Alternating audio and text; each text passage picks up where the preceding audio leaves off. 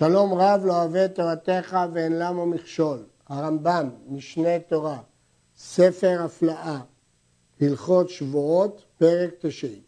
התובע עדיו להעיד לו עדות שהתחייב הנתבע בעדותם לבדה ליתן לתובע זה ממון המיטלטל. וחפרו בעדותם ונשבעו בין שנשבעו בבית דין, בין שנשבעו חוץ לבית דין, הרי אלו חייבים משום שבועת העדות שהרי הפסידו ממון בכפירתם. נאמר בתורה, אם לא יגיד ונשא עוונו, ונפש כי תחתה ושמעה כל עלה, והוא עד, או ראה, או ידע, אם לא יגיד ונשא עוונו. כלומר, שאם עדים נשבעו שהם לא יודעים עדות, הרי הם חייבים משום שמיעת העדות. אבל הרמב"ם מונה פה כמה תנאים. א', מדובר בעדות שהתחייב הנתבע בעדותם, כי אחרת מה אכפת לי שהם לא מעידים? רק עדות שמחייבת ממון, ממון המיטלטל, לא קרקע, רק ממון המיטלטל. והם חפרו בעדות, אמרו שהם לא יודעים, ונשמעו, בין בבית דין, בין מחוץ לבית דין, האלו חייבים משבועת עדות. שהרי אם הם היו מעידים, הוא היה מרוויח ממון, ובגלל שהם כפרו ונשבעו, הם הפסידו לו ממון. וכן אם נשבעם התובע וכפרו בו, אף על פי שלא נשבעו הם, ולא אמנו אמן אחר שבועתו, כיוון שכפרו, הרי אלו חייבים, והוא שישביעם בבית דין. אם העדים עצמם נשבעו או ענו אמן, אפילו שנשבעו חוץ לבית דין, מספיק שיכפרו בבית דין. אבל אם נשבעם התובע והם כפרו, אבל הם עצמם לא נשבעו ולא ענו אמן, גם כן הם חייבים. אבל פה, בלי עניית אמן ובלי השבועה, רק קבלת כפירת התובע, זה צריך להיות בבית דין דווקא. אין העדים חייבים בשבועת העדות עד שיכפרו בעדותם בבית דין. אמרנו שהשבועה יכולה להיות מחוץ לבית דין, אבל הכפירה חייבת להיות בבית דין. כתוב אם לא יגיד ונשא עוונו, אומרת הגמרא, מקום שיגיד ויועיל, יתחייב ממון, שזה בבית דין. לכן הכפירה חייבת להיות בבית דין. בין שנשבעו רשמיהם בבית דין, בין שנשבעם חוץ לבית דין. הכפירה בבית דין בלבד. שנאמר אם לא יגיד ונשא עוונו, מקום שיגיד ויועילו, שאם לא יגיד שם יתחייב. כלומר, רק מקום שיש משמעות לעדות. אז אם הוא לא יעיד, הוא יתחייב. תבען בעדות שאינה מחייבת ממון. למשל, הוא דורש שיעידו לו שהוא כהן, שהוא לוי, שאינו בן גרושה, שאינו בן חלוצה. כל הדברים האלה הם לא תביעה ממונית. או בעדות קרקעות, או עבדים, או שטרות, כל הדברים האלה פטורים משבועת העדות. לומדים את זה מכלל ופרט וכלל, כיוון שכתוב וכחש בעמיתו, בפיקדון או בתשומת יד או בגזל או עשק את עמיתו, דווקא כהן הפרט דבר המיטלטל וגופו ממון, ויש גזרה שווה בין שבועת העדות לשבועת הפיקדון. לכן, קרקעות, עבדים ושטרות פטורים משבועת עדות. שאין חייבים על כפירת עדות ממון הדומה לפיקדון ותשומת יד וגזל ועבדה, שפרטן הכתוב בפרשה שהם מיטלטלין שגופן ממון. מיטלטלין להוציא קרקע ושטרות. אה, להוציא קרקע ועבדים. גופן ממון להוציא שטרות שלא גופו ממון. כשיעידו לזה, ייתן זה. אבל אם זו סתם עדות שלא קשורה לממון, ודאי שאין לה כפירה שלא משמעות של כפירת ממון. וכן המשביע על ידי קנס וכפרו, פטורים משבועת העדות, מפני שאם קדם הנתבע והודה בקנס, ייפטר מלשלם, ואף על פי שבאו עדים אחר כך והעידו. מודה בקנס פטור לפי הדעה הזאת, אפילו אם אחר כך יבואו עדים. נמצאו העדים שלא חייבו זה בעדותם לבדה, אלא עדותם עם כפירת הנתבע היא המחייבת אותו. והואיל ואם הודה לא תועיל עדותיו, אם כפרו בה ונשבעו פטורים. מדוע עדים שכופרים ואומרים אנחנו לא יודעים עדות? מדוע הם חייבים? כי הם מפסידים כסף לתובע. אילו הם היו מעידים את מה שהוא ביקש, הנתבע היה חייב לשלם. אבל בקנס זה לא כך, כי הוא יכל להקדים ולהודות ולהיפטר, לכן לא הכל מונח על כתפי העדות שלהם. הוצאת הכסף תלויה בעדות ושהוא לא יודה.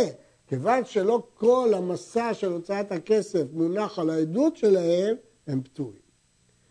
משביעכם אני, שתבואו ותעידו לי, שיש לי ביד פלוני תשלומי כפל, תשלומי ארבעה וחמישה.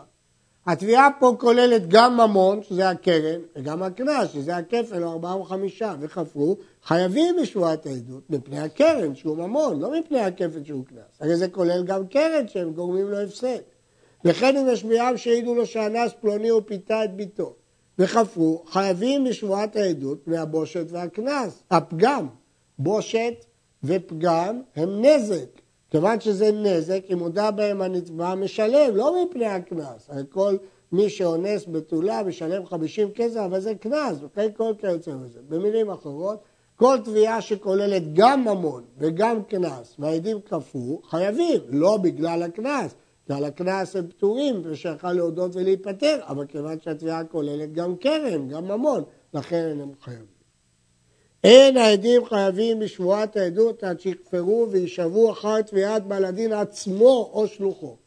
רק אם הוא תבע אותם, בעל הדין או שלוחו. אבל אם קדמו ונשבעו קודם שיתבהם, פטורים משבועת העדות.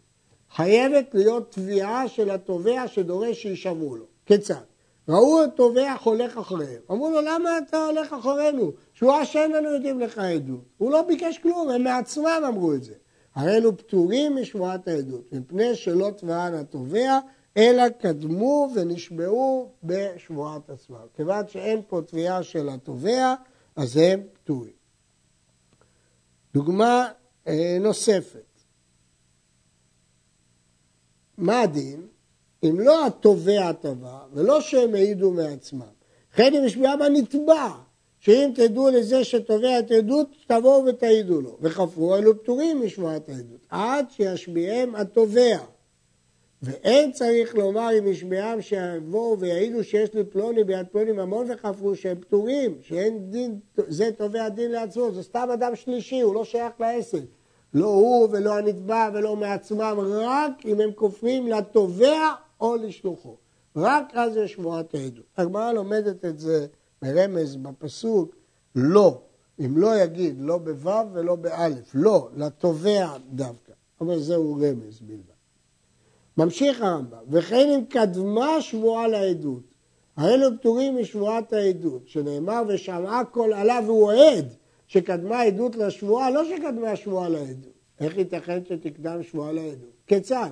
משביע אני עליכם כשתדעו לעדות שתבואו ותעידו לי. עוד לפני בכלל שקרה המקרה, לפני שהם מעידים. הוא כבר מראש משביע שאם הם ידעו את העדות שתהיה עוד מעט, הם יבואו ויעידו. ואמרו אמן.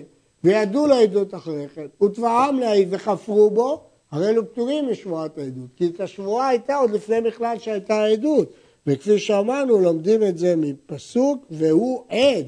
שבזמן שהוא שמע את כל עלה הוא כבר היה עד, אבל פה בזמן שהוא נשבע הוא עוד לא היה עד בכלל. אין העדים חייבים בשבועת העדות עד שיחד אותם התובע וישביעיהם או יישבו. צריך לייחד את העדים. כיצד? עמד בבית הכנסת ואמר, משביע אני, שכל מי שידע לי עדות שיבוא ויעיד לי. הוא לא השביע שניים מסוימים ספציפיים, הוא אמר, אני לא יודע מי ראה את המקרה. אבל אני משמיע את כולם שאם יש פה מישהו שראה את המקרה, יבוא ועד. וענו כולם אמן. ועדיו בכללם, היו שם עדים וגם הם ענו אמן. אחר כך טבע עדיו וחפרו בו, הרי אלו פטורים משבועת עד, ושלא ייחד עדיו ושבועה בפני עצמה. הוא השביע, אמר בבית הכנסת, מי שיודע, הוא לא ייחד אותה. אבל אם אמר משביע אני כל העומדים כאן, שאם יעידו לעדות שיבואו וידעו, והיו עדיו בכללם וחפרו, הרי אלו חייבים לשמוע דעות, שיחדה בכלל אחרים. הוא אמר בפירוש, הוא משביע את כל אלה שעומדים כאן. כיוון שהוא משביע את כל אלה שעומדים כאן, זה מועיל. הוא לא צריך לייחד אותם בנפרד. וכן אם אמר לעדים, בואו והעידו לי שיש לי מנה ביד פלוני, ואחר כך עמד בבית הכנסת והשביע כל מי שידע לעדות יבוא ויעיד, ולא באו ולא העידו, אלו חייבים, שהרי תבען תחילה, והוא שיהיו בבית הכנסת, ויהיו שם בדין, שלושה תנאים. תנאי ראשון, שהוא אמר לעדים בואו והעידו לי, כבר מקודם, הוא ייחד אותם. אחר כך הוא עמד בבית הכנסת והשביע כל מי שיודע לי עדות, והם נמצאים שם. אז גם הוא ייחד אותם לפני כן, וגם הם נמצאים בכלל אלה שבבית הכנסת. ויש שם בית דין, צריך שזה יהיה בפני בית דין. אבל אם לא היו בפני בית דין, אם אנו אומר חייבים בשבועת עדות שיכפרו בעדותם בבית דין, ואם לא ענו אמן, אינם חייבים. מסביר הכסף משנה מה שאמרנו בהלכה א', שאומנם השבועה לא צריכה להיות בבית דין, דווקא הכפירה צריכה להיות בבית דין. אבל מתי השבועה לא צריכה להיות בדין? או שהם נשבעו בעצמם או שענו אמן. אבל כשנשבעים רק על טענת התובע בלי שנשבעו בעצמם ובלי שענו אמן, חייב להיות בבית דין, כך מסביר הכסף משנה. אחד המשביע עדה בשבועה, במילה שבועה, או שאמר להם מצווה אני עליכם בשבועה, אוסריכם אני בשבועה, הרי אלו חייבים. לא חייב להגיד דווקא משביע אני עליכם, וגם אם אמר מצווה, גם אם אמר אוסריכם. והוא שישביעם בשם בכינוי כמו שבאנו. הרמב"ם כבר אמר ולמדנו את זה, ששבועה חייבת תמיד להיות בשם השם. וכך גם שיטת רש"י, מזכיר את השם באחד מכל הלשונות הללו. אוסריכם בשם השם, משביע אני אתכם בשם השם, מצווה אני עליכם בשם השם בשבועה. ואין העדים חייבים עד שישביעם בלשון שהם מכירים אותה. לפי המשנה אומרת, אלו נאמרים בכל לשון, אחד מהם שבועת העדות, כתוב ושמעה כל עלה, בכל לשון שהיא שומעת. נשים לב, לא רק שאפשר להשמיע בכל לשון, אבל צריך שהעדים יבינו את הלשון שמדברים עליהם. הנה למד, הרמב"ם מסכם, שאין העדים חייבים משמועת העדות אלא על פי עשרה דברים, ואלו הם, שיתבהם התובע, ולא מעצמם ולא מהנתבע ולא איש שלישי, שתהיה עדות ממון ולא קרקע או עבדים, שיהיה ממון המיטלטל, לא קרקע או עבדים, עדות ממון ולא שהוא בן גרושה או בן חלוצה או כהן או לוי, שהתחייב הנתבע לשלם בעדותם לבדה הם העידו, ולא קנס שאם הוא מודה הוא נפטר, שיכפרו אחר שתבען התובע, שיכפרו בבית דין, הכפירה חייבת להיות בבית דין במקום שאם יגידו זה היה מועיל, שתהיה שם שבועה בשם או בכינוי, הרמב"ם ביסודי התורה מסביר מה זה שם, י"ק ו"ק, אדנות, אל, אלוה, אלוהים, שדי, צבאות. והכינויים חנון ורחום, גדול, גיבור, נורא ונאמן וכיוצא בהם. ואין העדים חייבים שתהיה השמועה בלשון שהם מכירים אותה. הכללים הנוספים, שתקדם ידיעת העדות לשבועה, ולא השבועה לעדות כפי שלמדנו. שיחד עדיו בעת השבועה, ולא שיעמוד בבית כנסת ויגיד מי שיודע לי. או בעת התביעה, לפני השבועה, הוא אמר לשני עדים, אתם תעידו לי. ושתהיה השבועה בלשון שהם מכירים אותה כפי שאמרנו. כל מקום שאמרנו פטור משבועת העדות, אבל חייב בשבועת ביטוי, והוא שנשבע או שענה אמן אם ישבעו אחר, שהרי נשבע על שקר. אבל המחויב בשבועת העדות, אף על פי שהוא נשבע על שקר ואף על פי שהוא מזיד, אינו חייב משום שבועת ביטוי, אלא משום שבועת העדות בלבד. שהרי הכתוב הוציא שבועת העדות מכלל שבועת ביטוי. נסביר. כל מקום שמשום מה, בגלל שחסר אחד מעשרת התנאים שאמרנו בהלכה הקודמת, הוא פטור משבועת עדות, אבל הוא חייב בשבועת ביטוי, כי הוא נשבע על שקר. אבל יש תנאי, שהוא נשבע או ענה אמן, אבל אם סתם הוא כפר כשהשני השביע אותו, בלי לענות אמן, אמנם הוא חייב לפעמים בשבועת העדות, אבל לעולם הוא לא חייב בשבועת ביטוי. כלומר, בשביל שבועת ביטוי הוא חייב או להישבע או לענות אמן. אז אם כן, אם פטור משבועת העדות והוא נשבע וענה אמן, חייב מדין שבועת ביטוי. אבל אם חייב משום שבועת העדות, לא נחייב אותו גם משום שבועת העדות וגם משום שבועת ביטוי. כי כיוון שהתורה חייבה אותו על שבועת העדות, היא הוציאה אותו משבועת ביטוי.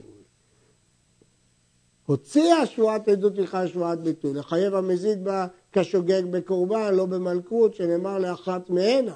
במין אחד ממיני שבועות המחייב הנשבע, לאחת מהנה. אין פה מלכות, רק קורבן של שבועת עדות. ואין אתה חייבו משני מינים, עד שיהיה חייב בדין שבועת העדות או שבועת עדות. הוא לא חייב גם שבועת העדות וגם שבועת הביטוי. חייב או שבועת העדות, או אם אין שבועת העדות, אז הוא נשבע בשבועת ביטוי. כך מפורש בגמרא המקור של הפסוק. יש שאומרים שלומדים את זה מכדי רשעתו, רשעה אחת אתה מחייבו ולא שתי רשיות. משביע אני עליכם, אם לא תבואו ותעידו לי שיש לי ביד פלוני, פיקדון, תשומת יד, גזל, אבדה, ארבע תביעות הוא רוצה. שבועה שאין לומדים לך עדות, באופן כללי, אין חייבים אלא אחת, כי השבועה היא אחת. שבועה שאין אנו יודעים לך עדות שיש לך ביד פלוני פיקדון, וצריבת יד, גזל ואבדה, הם פירטו את כל התביעות, חייבים על כל אחת ואחת. כיוון שהם לא ענו בלשון כללית, אלא פירטו על כל אחת ואחת, חייבים על כל אחת ואחת. משביע אני עליכם, אם לא תבואו ותעידו לי, שיש לי ביד פלוני חיטים ושעורים וחוסמים, שבועה שאין ממך עדות באופן כללי, אין חייבים אלא אחת. שבועה שאין לנו יודעים לך עדות שיש לך בפלוני חיטים ושעורים וקוסמים, חייבים על כל אחת ואחת. וכן אם תבעו אותם רבים להעיד להם, הרבה טובים, ואמרו שבועה שאין לנו יודעים לכם עדות, אינם חייבים אלא אחת, כי זו שבועה אחת כללית. לא לך ולא לך ולא לך, חייבים על כל אחת ואחת, כדרך שביארנו בשבועת הפיקדון, כל הדינים האלה האחרונים, למדנו אותם גם בשבועת הפיקדון. הנשבע לחברו שהוא יודע לו עדות, עכשיו זה מקרה הפוך, ונמצא שאינו יודע לו עדות, אבל זה פטור, ואין כאן לא שבועת העדות ולא שבועת ביטוי. מפני ששבועת ביטוי אינה אלא בדבר שיש בו לאו והן. ואם יאמר שבועה שאיני יודע לך עדות, אין זו שבועת ביטוי, אלא שבועת העדות. והואיל ולאו זה שיש בה אינה שבועת ביטוי, כך אין שבה, שהוא נשבע שיודע לו עדות, אינה שבועת הביטוי. יש פה חידוש גדול. ברור שאדם שנשמע שהוא יודע עדות, זה לא שבועת העדות. שבועת העדות זה רק שהוא כופר, שהוא לא יודע עדות. הוא נשמע שהוא יודע עדות, זה לא שבועת עדות. אבל למה שלא תהיה שבועת ביטוי? כיוון שהוא לא יכול להגיד אני לא יודע, כי אם אני אגיד אני לא יודע זה שבועת העדות, זה לא שבועת ביטוי.